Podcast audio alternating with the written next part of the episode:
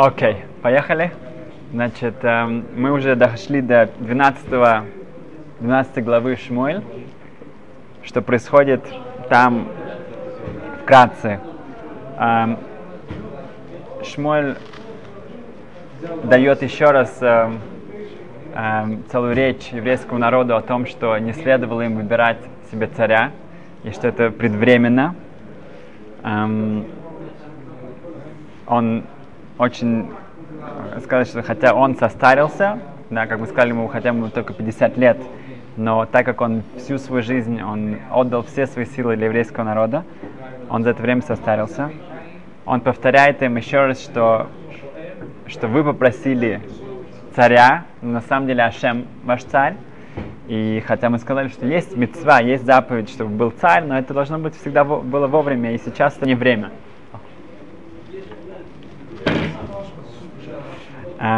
И он повторяет еврейскому народу, что все зависит от соблюдения мецвод. Если будете соблюдать мецвод, все будет хорошо. Если не будете соблюдать мецвод, то ничего не поможет. Никакой царь, ничего э, не, э, от этого не, ста, не станет. Он не сможет спасти еврейский народ. Далее он показывает, что насколько у него есть сила э, молитвы. И Шмуль, он, э, он, он молится Всевышним, чтобы сейчас летом пошел дождь, что считается как э, знаком проклятия, плохим знаком. Эм, и сразу же начинается огромнейший целый водопад с неба. Еврейский он просит его, чтобы остановить это, и он это останавливает. Он показывает это как, как дождь. Он сейчас э, идет не вовремя. Также эта просьба о царе, она, не, она была предвременна, преждевременно. Также он показывает, что у него эм, то, что еврейский народ говорил, что им нужен царь, чтобы идти на войну, это не так. Он мог бы сам идти на войну вместе с ними. И так как он мог помолиться, чтобы Ашем э, дал сейчас дождь, хотя это было против э, природы, также он бы спас еврейский народ от, от э, всех врагов. Эм, о. Эм, почему он сейчас дает вот эту вот э, целую речь еврейскому народу, хотя он уже это сказал, когда, как только они спросили э, царя? Ответ, что сейчас уже есть царь. Шауль уже стал царем, уже он, он, он акцептирован всем еврейским народом. Почему же он еще раз повторяет сейчас э, эту речь свою, э, эти упреки? Э, ответ, что когда хотели еврейского, э, э, еврейский народ хотел царя, они э, не слушают. Но сейчас они получили его, сейчас они будут слушать лучше. И так с нами постоянно. Мы, когда мы э, нас, как бы, наша яцера, наше э, плохое начало, да, оно нас старается убедить нас сделать что-то, то нам очень тяжело услышать что-то и как-то эм, послушаться пост- э, наших э, э, раввинов, наших здравого, наших яцертов. Поэтому э, в это время не всегда правильно, как, ну, э, этот упрек дойдет до своей цели. Но позже эм, мы гораздо открыты и мы гораздо более готовы услышать это. Медеш говорит очень интересную вещь, берет интересную метафору, что человек шел по улице, он, он, он, он путешествовал по, по, по дороге, и он дошел до Шадрахим, до перекрестка. И на этом перекрестке сидело огромнейшее чудовище, такой монстр, и с огромными такими э, мечами, и вокруг него было полно трупов. И оно рычало, закричало на него, рычало на него, что дай мне все свои деньги, иди сюда и дай мне свои деньги. И человек замер прямо от испуга. И потом он пришел в себя, он начал, он, он не, не подошел к нему, он начал обходить его. Он обошел это чудовище, и то кричит на него, рычит прямо. А он его обошел с другой стороны, и он видит, что оно как, как э, у него нет ног, Чаще сидит там за такой тумбочкой, да, со всеми оружиями, но он не, он не может двигаться с места. И он взял огромнейшую палку и начал бить, и так он убил, добил до смерти, не подходя к нему. И Медаш говорит, это Ецарара. Она кажется потрясающей, страшной, такой, такой огромнейший монстр, он нас кричит, рычит, и мы прямо замираем, и мы делаем то, что нам говорит. Если мы остановимся немножко и обойдем немножко, обойдем немножко в тыл, мы поймем, что это все демьонот, это все фантазии, это все ерунда.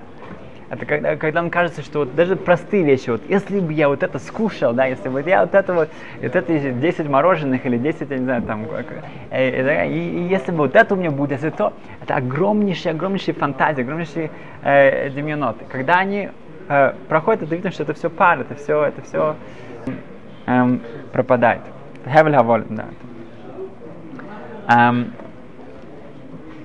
еще мы видим отсюда, что эм, когда он, Шмуль упрекает еврейский народ, он говорит, что смотрите, я за все это время никогда не взял у вас никакой э, зарплаты, никакой награды, ни, никакого, ни одного животного. Я, все, что я делал в этот момент, это все было для Лишем Шамай во имя небес. Я не, не, не то что взяток, даже не приблизился к, к никаким материальным вещам. Um, и um, тут мы учим митцу, что нужно быть воисом никием миашем у мисро. Нужно быть чистым от Ашема, перед Ашемом и тоже еврейским народом. И часто очень гораздо легче быть чистым и, и честным перед Хашемом. Хашем знает, что я сделал, что не сделал, что я взял, что не взял. Перед еврейским народом, перед людьми гораздо сложнее быть действительно таким чистым и прозрачным, потому что у людей есть огромнейшее количество подозрений, огромнейшее количество э, э, фантазий, опять же, что они думают, что он сделал так, он сделал так. Это гораздо сложнее. Но у нас есть эта э, митца, эта обязанность стараться, чтобы действительно люди нас не подозревали ни в чем, и нужно это людям показать, постоянно обращать на это внимание. Эм, и чем больше человек занимает, как бы мы, а, ну, это одна из наших тем будет сегодня, делает, и он, он, когда он Э, окружен людьми, и он, он, он, он постоянно с ними в контакте, то это, опять же, нужно еще больше это делать. И когда это постоянно человек делает, он увидит, что даже э, люди не только его подозревают в, э, в плохом, они его начнут подозревать в хорошем. Э, я дам пример, что есть такой филантроп, большой филантроп в Южной Африке, в Мельбурне, зовут, скажем, Дэнни. Это Дэнни, у человека Дэнни в Южной Африке есть большой филантроп, очень богатый человек, который занимается кирувом, занимается приближением евреев к своим источ- истокам. У него есть огромнейший дом, и в этом дом он использует действительно в, в хороших целях. Он приглашает, он устраивает большие шабатоны, приглашает множество людей, и семинары, и так далее, и так далее. В один раз он сделал большой-большой шабатон для, для молодых пар, и на это потом при, пришла одна пара, его звали Грег, ее звали Лейн. И они приехали туда. Э, Грег с самого начала сказал своей э, молодой невесте, что я ничего не хочу делать, я не буду ничего не соблюдать, я ничего как бы не, не заинтересован, не буду не ходить на лекции. Ты хочешь здесь быть, я это делаю для тебя, но не ожидай от меня даже ни одного шага в эту сторону. Окей? Okay? Хорошо? Она была очень инспирирована, вдохновлена. Они поехали. И был полный дом, как бы было огромнейшее количество гостей. И Грег ночью ему не спалось, это все-таки было в, новом, в новых условиях. И он начал, прошел погуляться по, по дому.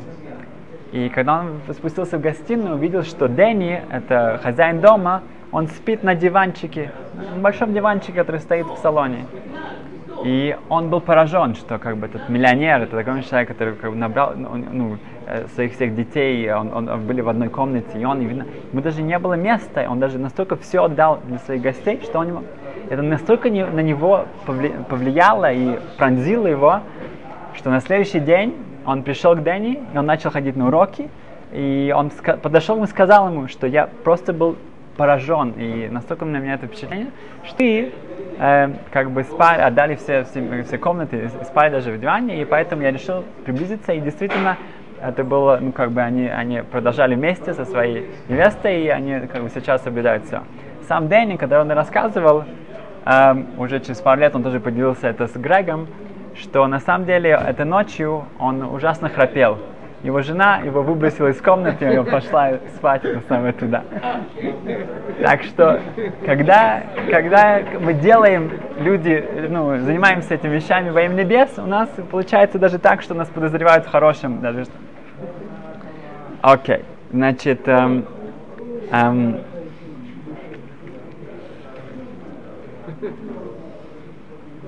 о, эм, есть очень известное место в Талмуде, что говорится так, что Равбройка, он ходил по шук, на, на шуке, на рынке, и он постоянно встречал Ильяу Нови. У него были очень хорошие отношения с Ильяу Нови, с пророком Ильяу.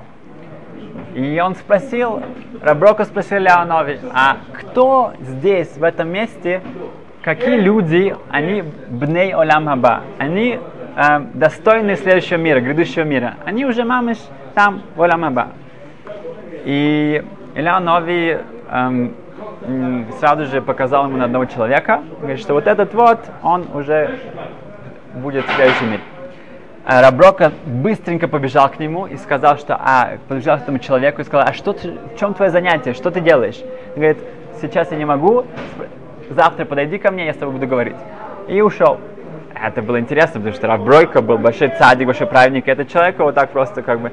И когда он посмотрел на этого человека, он видит, что у него нету цицит, и он, обувь у него черная обувь, которая как бы только не евреи ходили в черной обуви. И вообще он выглядит совершенно не, не, ну, как бы таких правильного вида у него. Окей, он очень удивился. Но на следующий день он опять его нашел и подошел к нему и спросил его, а можно я тебя спрошу, чем ты занимаешься? И этот человек сказал ему, я надзир, надзиратель в тюрьме. В тюрьме.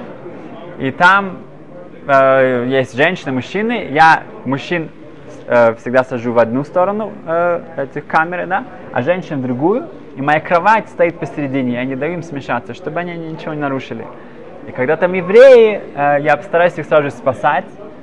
И даже тако, такое было, что недавно была там девушка, которая была Аруса, помол, помолвленная невеста одна, ее ну, туда затащили. И когда хозяины тюрьмы, они, они ну, начали на нее очень подозрительно смотреть, то я взял эм, шмарим, это остатки вина, я вылил на нее, на нее, и она как бы ну, выглядела, что она нида, что она, э, и она, чтобы ну, она выглядела не аппетитно в их глазах, и они оставили в покое. Тогда спросил его Рабройка, а почему ты выглядишь, как бы нету цицита, нету, как бы ты ходишь так? Говорит, что потому что я нахожусь постоянно между неевреями. Когда они, эм, они думают, что я не еврей, когда они эм, планируют какую-то гизейру, какую-то угрозу еврейскому народу, то я бегу сразу же к хамим, к мудрецам, и говорю им об этом, и они молятся Всевышнему, и они аннулируют это. Так постоянно, чтобы они не узнали, что я еврей, я, я должен выглядеть так, как я выгляжу.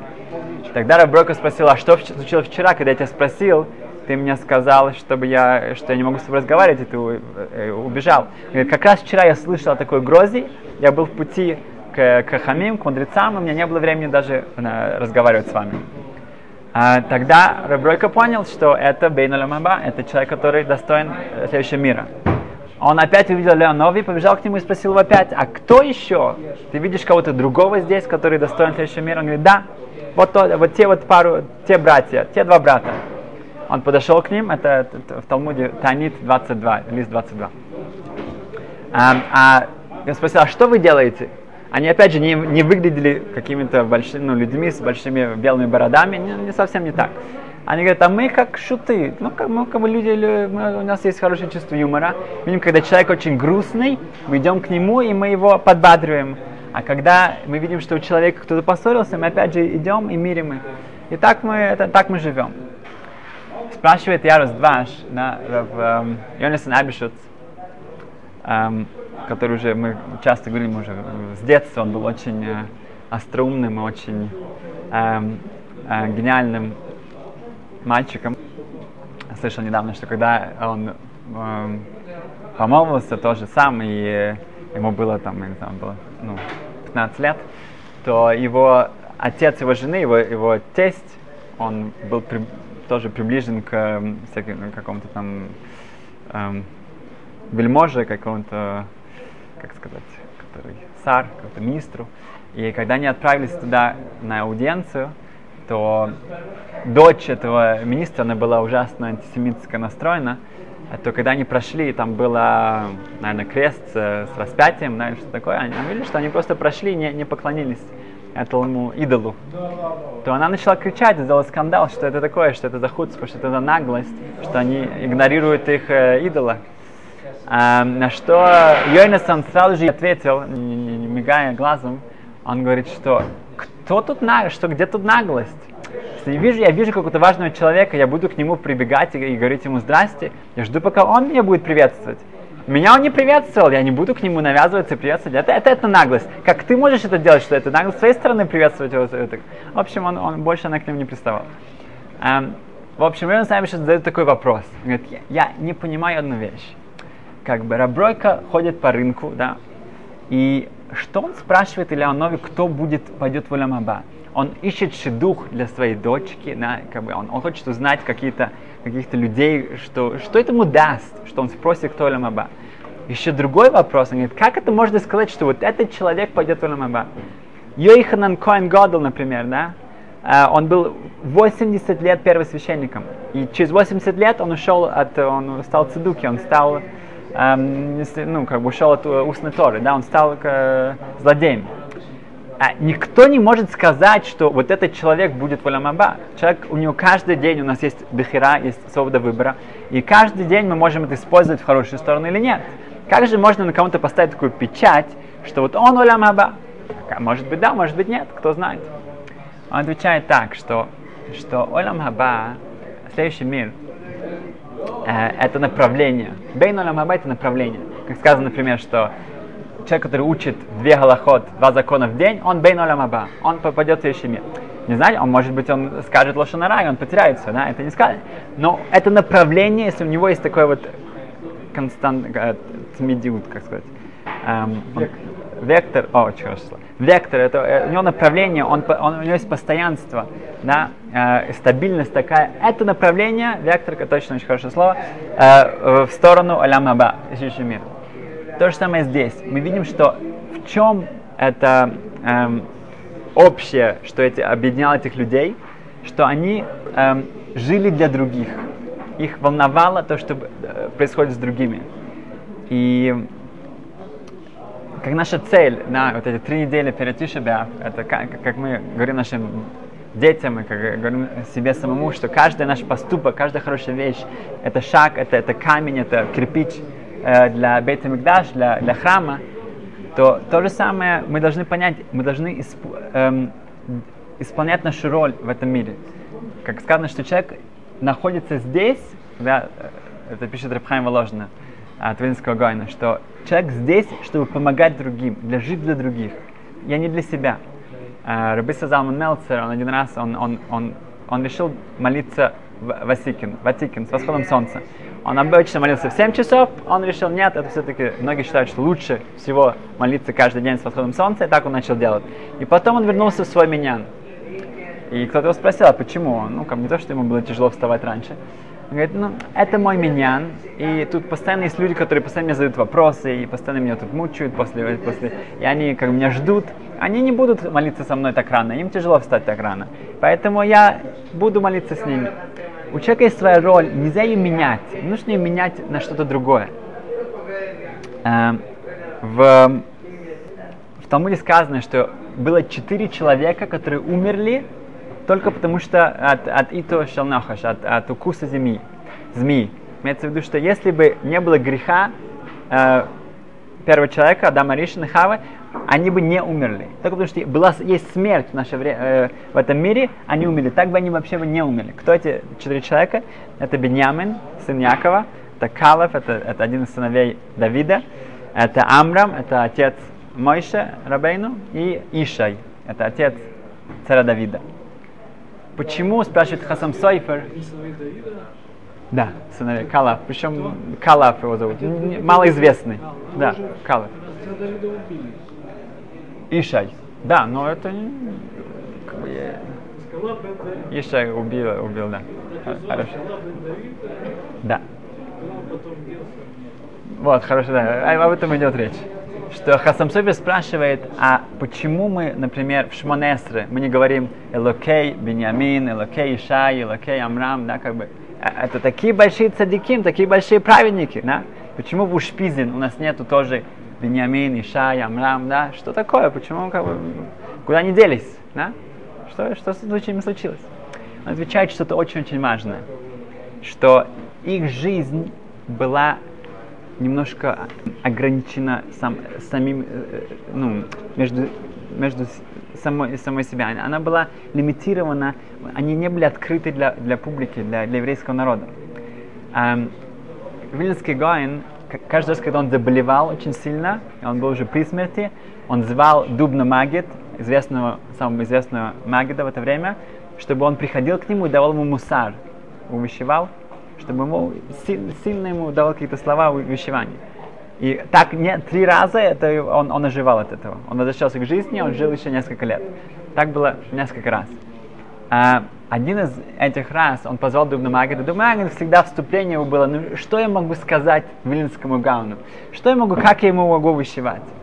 Один раз он ему сказал так, что эм, если бы я заперся бы в комнате. У Минского была привычка, у него э, жалюзи были закрыты 24 часа в сутки. Света не приходило к нему. Он сидел и учился постоянно. Он, он, он спал 2 часа, 4 раза по полчаса. Он, он, он, он кушал эм, сколько-то там, две кибейцы да, в день. И так он учился день и ночь.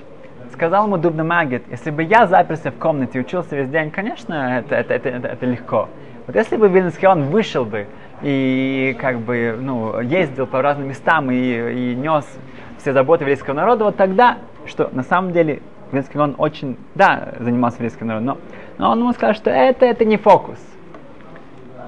Вильнинский он заплакал, и он сказал ему, да, да, это правда, но я не фокусник.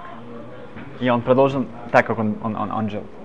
Он, он плакал, и он сказал, да, да, это правда, но я не фокусник, и он продолжил. У каждого человека есть своя роль. У каждого человека есть свой, свои возможности и свои, свой потенциал, который мы должны использовать. И каждый должен найти его, понять, как я максимально его могу использовать. И без Сашем этим мы будем продолжать строить храм, который мы должны увидеть как можно скорее. Спасибо.